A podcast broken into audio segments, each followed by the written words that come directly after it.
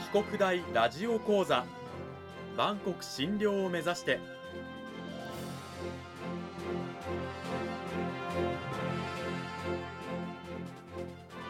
番組タイトルにある万国診療とは世界の架け橋を意味する言葉です。この番組はアジアの十字路に位置するここ沖縄にある沖縄国際大学で日々どのような研究や教育が行われているのかを発信していく番組です。案内人はラジオ沖縄アナウンサー小橋川響が務めます。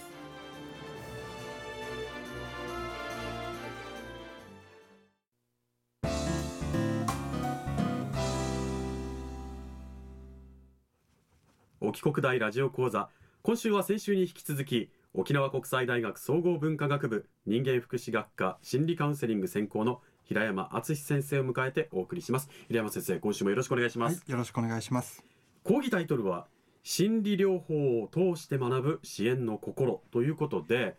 今週の内容に入る前にまず先週のおさらいをしていきたいんですが、はい、先週はあの心理療法で動作法というね、はい、えー、ものについて先生にお話しいただいたんですが、はい、これはですねまず心と体というのは密接につながっている不可分分けることができないものなんだということで、はい、心は体に影響を与えるし体は心に影響を与える、なので体の動きを通して心に影響を与えていこうと、それが動作法とい。うことなんですよね。でその動作法のメリットというのはこう頭では分かってる、うん、そういうだけれどもできないということをまず体を動かしてそこにアプローチ、接近していくことができるということと、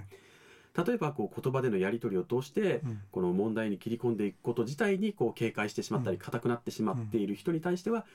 そういうものを用いずにまず体からということで、ね、悩みや苦しみにダイレクトにアプローチできるというそういうメリットがあるんですよというお話をしていただきました。はい、はい。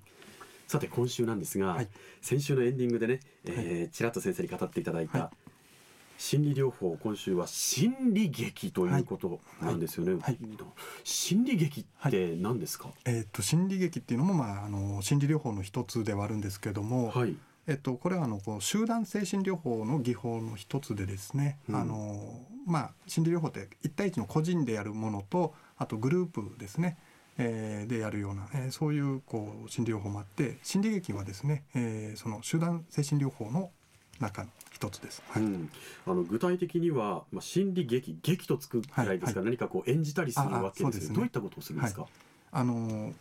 劇といってもこう筋書きのないような、えー、即興劇を通してですね、うん、えー、人間の行動の変容だとかいろんな気づきをですね、えー、目指すような、えー、そういうものなんですけども、はい、はい、あの例えば今ここはあのラジオの収録する部屋なんですけども、えー、ここを例えばあのコンビニエンスストアに見立てて、はい、で私が、えー、店員さんをします。えー、小橋川さんはクレームを言う。お客様をやってくださいというようなそういう状況だけと役割を決めてですね。そこであとは自由なやり取りをやってもらうっていうのでそういう進め方をしますね。この心理劇即興の劇を行うことのメリットというか目的っていうのはどういったところにあるんですか、はい、例えばこれをやった時にですねあの今の例で言うとですね例えばクレームを言うというあの役割を演じた時にですね、はい、思いのほかこうクレーム言うのはたやすくできた。むしろこう言っていくうちにだんだん怒りの感情が込み上げてきたっていうような人がいるかもしれないし、うん、また別の人は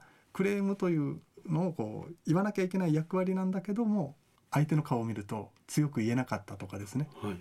あるいは店員側からするとあのきちっと誠意を持って謝って説明しようと思ったけども緊張して言葉がうまく出なかった。なぜだろうとかですね、うん、演じている中で生じてくる自分の気持ちだとかですね、えー、自分の行動に対して劇が終わった時にではですね客観的にこう自分自身を見ることができてあのそこでいろんな気づきを得たりするということが、まあ、心理劇のメリットなのかなというふうに思います。自分でも気づかなかったような自分のこう一面というものを俯瞰してみることができる。あまさしくそうだと思いますね、はい、うん。そのメリットっていうんですかね自分の一面を知ることができるメリットってどういったところにあるんですか、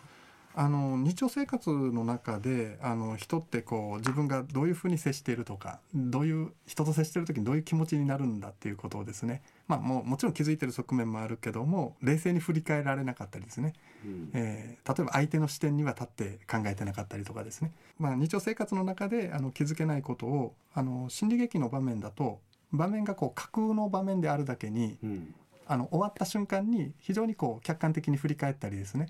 あるいはこう日常生活でやってしまうと危険なことがですね例えば日常生活でこうクレームを言ったら、うん、もう収集つかなくなってしまったりですね。確かに僕もあのクレームって言えないですけど、はいはいはい、劇だからこそできるってそうそうそうそういうことありますよね、ですからあの安全にこう演じてであの普段やらないことを安全にやってみて、えー、客観的に振り返るとかですねそういうあの自分の内面一面をこう安全に知ったり振り返ることができる、それが心理劇のメリット。メリット、ね。はい、今回のはこう心理療法というよりもこう内面の理解っていうところに近いと思うんですけれども、心理療法的にはどういったはい、やり方が、えっとまあ、心理療法って言っても、まあ、本当にこうなんか治療や、えー、何か困難を抱えている人の支援に使う場合もあればそういう教育的な目的とかですね、うん、えー、自己理解を目的にした、えー、やり方あの目的を持って使う場合もあります。で病院なんかのこう事例なんですけど心理劇を用いた事例としてはですねあの80代のですねあのすごい長く入院しているおばあちゃんの事例なんですけど、うん、この方はあのまあ車椅子の生活が長くてですね。で、えっと、失語症といってこううまく言葉を、えー、話すことができないというそういうそういう障害も、えー、お持ちでですね、はい。えーまあ、30年間ずっとこう病院の中で患者さんとしてあの人間関係のこう制限されたようなそういう生活をされていた方でそういう生活しているとあまりこう生活にも張り合いがないしこう元気がなくこううつうつとしたそういうこう病棟の様子っていうのが見れたんですけども、うん、まああのまあ、少しでも改善できないかということで、えー、関わった患者さんでした。で、はい、その方にはあのお話ししようと思ってもですねいろんな障害だとか疾患があってで話題もあまりこうどういう話を振っていいのかとかっていうのもこちらも、うん、あの戸惑うところがあって。でその中でじゃああの一緒にお芝居してみましょうというふうにこう心理劇を導入したんですけども、はい、はい、この方がですねもともと7人兄弟の長女さんで、うん、まあ、あのご両親早く亡くしたのでですねあの自分が親代わりになって、えー、こう弟さん妹さんたちを育ててきたと。でもともとはこう幼い頃はおてんばなあの、まあ、少女時代を過ごしたっていうお話をですね、まあ、その聞いたことがあったので、うん、まあ、あのそういう場面を演じようと昔の生き生きと生活していた自分を、まあ、あのもう一度ここで演じてもらおうということで。で、えー、私がですね、まあ、あの時にはあの妹さんや弟さんの役を演じてですね、うん、えー、その A さんというこうね、えー、この患者さんに、えー、甘えたり、えー、悪さをしたりですね、うん、あの一緒に木登りしたり山登りしたりですね、まあ、そういうお芝居をですね、えー、一緒にするというようなことを、えー、行いました。うん、そうするとこの方っていうのはやっぱりこう変化が現れたんですか？そうですね。あのいつもはあの病棟ではこう患者さんとして誰かにしてもらうというそういうこう、まあ、人間関係だった人がですねえー、そのお芝居の中では逆に私をこう世話をしたりですね、えー、叱り飛ばしたりこう海外宿ですね、えー、いろんな世話をしたり一緒にこう木登りにしてキャッキャッキャッキャこうはしゃいだりですね、うん、羽根つきをしたりですね。まああの普段あの病棟では見せないような表情だとかですね生き生きとした様子が見られたっていうのがすごい印象的ですね、はい、新しい役割それももともと自分が持っていたはずのものを演じさせるということで、この人にもいい影響を与える。そうですね、はい、これがもう心理劇の心理療法的なもう使い方といいますかはいはいはいまあ、じゃあその方にとってはもう今までね固定されていた患者さんが世話好きのお姉さん、親代わりのお姉さんみたいなのはやっぱりこう昔の自分を思い出したりとか。そうですね、はい、こういう心理療法って、まあ、集団っておっしゃってましたけれども、はいはい、あのいわゆる心に何か問題を抱えている人複数でやったりっていうこともあるんですか、はい。あのこれ今の A さんの場合は一例だったんですけど複数でですねあの例えばみんなであの病棟でですね、うん、あのみんなで運動会のあの劇をしましょうとかですね、うん、であのやっぱりいろんな疾患があって本当の運動会なんかには参加できなかったりあと温泉に行きたいけど行けないとかですね、うん、じゃあみんなで温泉のお芝居をしてみましょうとかやると本当にみんなこうリラックスした表情で和気あいあいやったりですね。あのお互いにやり取りが生まれてくるんですね。あと劇の中だと。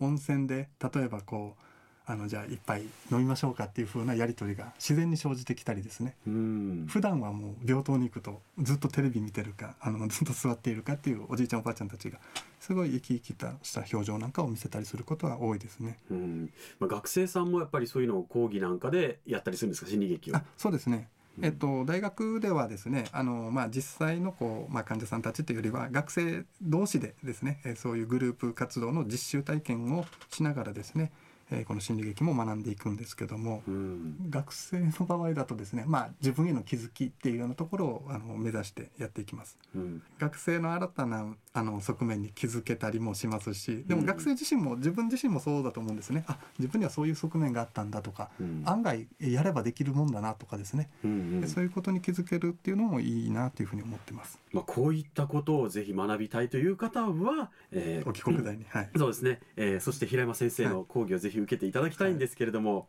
はい、はい、えー、西にわたって平山先生本当にありがとうございました。はい、ありがとうございました。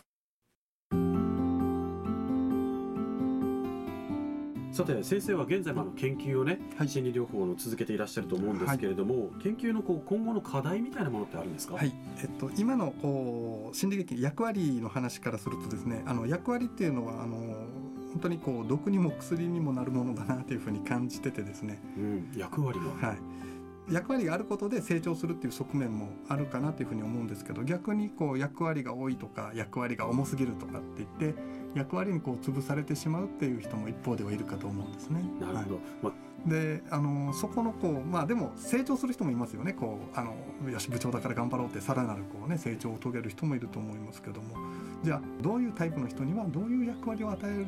とこうね、え成長しどういうタイプの人だとえー、その人にとっては重すぎるのかっていうその人と役割とのマッチングっていうようなところとかどういう条件でこの役割がこう生きたりあの薬になったりね毒になったりするのかっていうようなところをですね今あの研究しているところです。そういった内容をぜひ平山先生と一緒にしたいという方はですね、はい、沖国大の人間福祉学科心理カウンセリング専攻のね平山先生の研究室のドアを叩いてみてください。